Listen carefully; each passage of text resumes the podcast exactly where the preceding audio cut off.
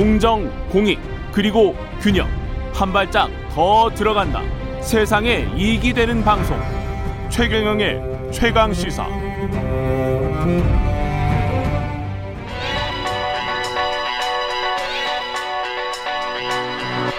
최강 시사 김한의 눈.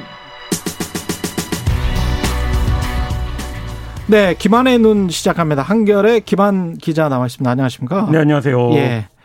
오늘은 농지법 이야기 네. LH 직원 그때 그 LH 직원들이 네네. 매입 토지의 네. 대부분이 농지였네요. 네, 98.6%가 농지였는데요. 야. 그러니까 이게 지금 한국 사회에서 농지가 어떤 종류의 땅인가를 음. 그냥 적나라하게 보여주는 수치인데요. 음. 그러니까 98.6%가 농지를 사서 내가 이익을 볼 수 있을 거다. 여기가 개발 지역에 포함될 거다라는 거를 미리 알았다라는 거잖아요. 그렇죠. 그렇다라고 하면 우리가 이제 농지법이라고 하는 법 체계를 갖고 있는데 음. 이 법이 지금 유의미한 것인가 음. 이 부분에 대한 얘기를 좀 해보려고 합니다. 이게 유니스고원 부친도 마찬가지고 네.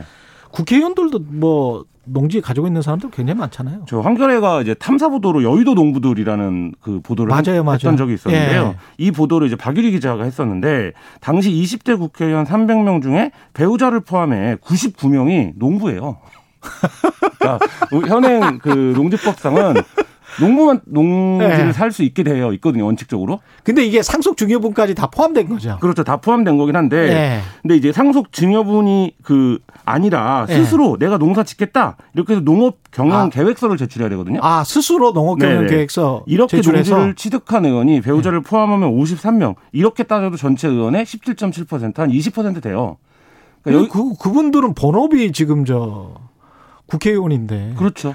네, 근데 왜 본인들이 또, 예. 농사를 짓겠다라고 해서 지금 더- 이제 건의기 조사에서 문제가 됐던 의원들이 대부분 아 나 거기서 농사 지었어. 예. 뭐 주말에 텃밭이라도 하고 뭐 작물이 나왔어. 음. 이렇게 주장하는 이유가 있어요. 근데 그게 굉장히 궁색해 보이죠. 우리가 왜냐하면 그분들이 주중에 여의도에 있는 걸 다 봤는데 주말에는 그렇죠. 지역구 예. 관리는 안 하시나. 근데 현행 법 체계상 어, 내가 거기서 농사를 지었는데 농지 취득한 게 무슨 문제야? 라고 얘기를 하면 어떻게 할 수 없기 때문이에요. 이 현행 법 체계는 뭐 주말 농지 해가지고 다 풀어줬었잖아요. 다 풀어줬죠.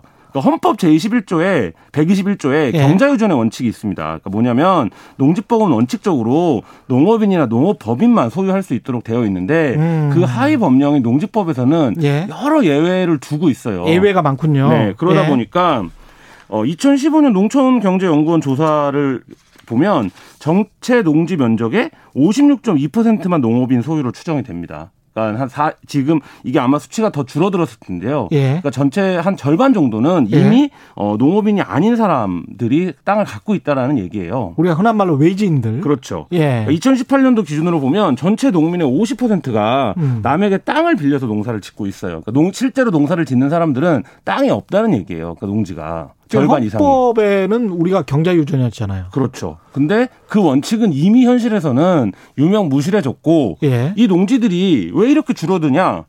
포털에 검색만 해보면 나옵니다. 뭐라고 검색하면 되냐면요. 예.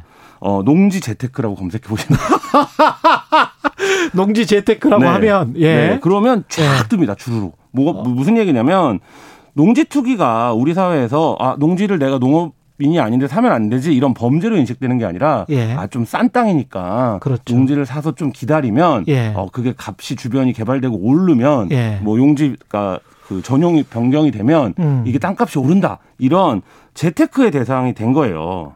사실은 저도 이, 그 경제쇼 할 때 이런 재테크를 들었는데 말씀은 안 드리겠습니다. 농지와 관련해서 예, 네. 그래서 다양한 방법이 있긴 있습니다. 굉장히 시중에. 많습니다. 도시인이 농업인으로 인정받으면서 수많은 예. 혜택을 누릴 수 있는 팁들 이런 것들이 이미 인터넷에 쭉 나와 있습니다. 일반인들도. 다 알 수 있어요. 그냥 구멍이 그렇게 많다는 거죠. 그렇죠. 이게, 그러니까 이게 사실은 재테크를 당신들 하라라고 네. 법이 그렇게 허점을 많이 만들어 놨다는 거잖아요. 그러니까 윤희숙 의원의 부친도 윤희숙 의원이 기자회견에서 인정, 인정했듯이 예. 세종시가 요새 많이 오른다고 하니까 건물이나 좀 보- 볼까 예. 하러 갔다가 그거보다 이 땅이 더 좋다.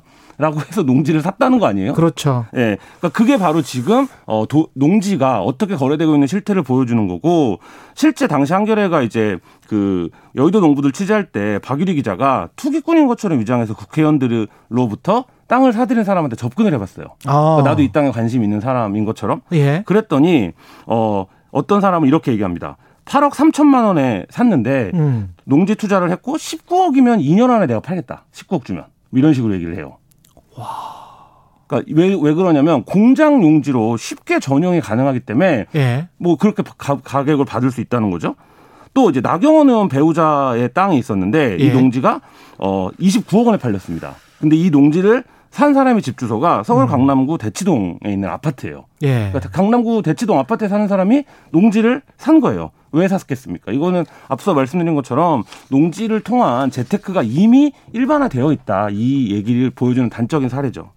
근데 이게 참 국민들이 분노할 수밖에 없는 게 여기에 관련되는 거는 다 개발 정보랑 엮여 있단 말이죠. 그렇죠. 농지는 논이 답, 그 답이라고 돼 있습니다. 논이 밭으로 되는, 전으로 되는 과정, 그리고 밭이 과수원이랄지 나대지로 되는 과정, 나대지가 대지로 되는 과정, 또는 지금 말씀하신 네. 공업용지랄지 뭐, 뭐 이런 각종 그 중공업 지역이랄지 이 지목이 막 변경될 때마다 가격이 막 몇 배치가 올라요. 맞습니다. 그래서 예. 어, 지금 현재도 시골에 가면 어 그러니까 지역에 가면 그 지방 사람들이 다니는 부동산이랑 예. 외부에서 오는 사람들을 끌고 다니는 부동산이 다르다라고 얘기할 정도예요. 그러니까 그게 무슨냐면 그렇죠. 땅 값을 다르게 말해주는 거예요. 아, 그러니까 용, 그 지역에 사- 머물고 있는 사람들은 실제로 농사 농사를. 지는 거니까 네. 그런 사람들한테는 농사를 짓는 땅 가격으로 소개를 하고 아. 서울에서 내려온 사람들은 거기서 무슨 뭐 그 땅심이 좋는지 고구마가 잘 되는지 감자가 잘 되는지 상관없지 않습니까? 그- 그 오로지 예. 지금 말씀하신 것처럼 이 땅이 개발과 얼마나 개발될 거냐, 안. 될 거냐. 예. 그러면 땅값이 완전 달라지는 거죠. 예. 그래서 매년 서울 면적의 현재도 서울 면적입니다. 서울 면적의 3분의 1 규모의 농지가 사라집니다.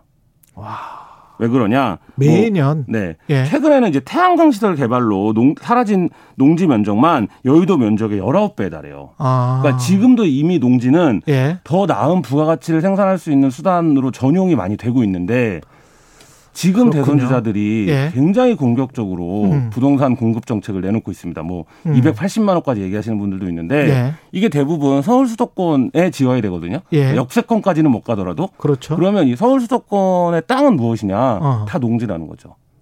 그렇죠. 네, 그럴 예. 수밖에 없습니다. 그렇기 때문에 예. 지금 서울 수도권 같은 경우에는 어, GTX가 지나는 노선을 중심으로 혹은 음. 어, 도로가 건설되는 거에 따라서 농지들이 농사를 현재 짓고 있다고 하더라도 그 땅이 아 내가 여기서 농사를 짓는 가치로 이 땅을 갖고 있어야겠다라고 생각하는 사람은 어, 아마 없을 겁니다. 이 땅은 반드시 오른다. 그렇죠. 예, 이 심리에 지금 기대고 있는 거거든요. 안 되면 내 자식 때라도 오른다. 그렇죠. 예. 그래서 이게 농지가 대규모 공급 정책을 받아들일 수 있는 토지가 되면서 음. 이 부동산 개발 공약이 나오면 나올수록 이 농지에 대한 어떤 그 외지의 수요 그리고 투자 목적으로 농지를 접근하는 방법 뭐 이런 것들은 더욱 더 이제 말하자면 심화될 수밖에 없는데 음. 이 부분에 대해서 어, 어떤 대책을 우리가 갖고 있냐. 이게 지금 개별적으로 누군가의 뭐 부친이 투자를 했다. 아니면 음. 뭐이 농지법 관련해서는 뭐 문재인 대통령, 윤석열 어, 전 검찰총장의 장모 이런 분들도 다 등장을 하거든요. 그렇죠. 네, 그 이 부분에 대해서 우리가 현실적으로 어떻게 정비할 거냐.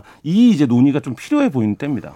결국은 개발과 관련된 거라서 누가 허가를 해주고 그 정보가 또 유통이 되고 근데 그런 그런 것들과 그 그런 부동산 투기를 차치하고라도 농지를 얼마나 어느 정도나 우리가 농업 사회가 지금 점점 멀어지고 있기 네. 때문에 어느 정도로 효율적으로 이거를 관리하면서 농업 생산량은 그대로 좀 가져가고 이걸 다른 쪽으로 또 개발한다고 하면 일률적으로 뭘 어떻게 어떤 기준을 만들 네. 거냐 이게 굉장히 중요하겠네요. 그러니까 문제는 지금 예. 국회의원이나 이 문제를 관리해야 되는 농림부나 이 문제를 모르는 사람들은 없습니다. 그렇죠. 다 알고 있습니다. 현실이 예. 이렇다라는 건 다 알고 있는데 아무도 손을 안 대려고 한다는 거고 몇 가지 관점들이 있을 겁니다. 뭐 식량 주권의 관점도 있을 거고 음. 국토를 어떻게 효율적으로 이용할 것이냐에 대한 관점도 있을 거고 있을 텐데 그렇겠죠. 이 부분에서의 빠른 이제 말하자면 하- 논의와 합의가 없, 없으면 그 틈새에서 돈 있는 사람들이 농지로 돈을 버는 음. 이 풍토만 어 계속 이제 어 될 거다 이런 이제 안타까운 상황입니다. 뭔가 사회적 합의해서 기준을 빨리 만들자. 네 그렇습니다. 예, 김한의 눈이었습니다. 감사합니다. 네 감사합니다. KBS 일라디오 최경영의 최강사 2부는 여기까지입니다. 일부 지역국에서는 해당 지역 방송 보내드리겠습니다.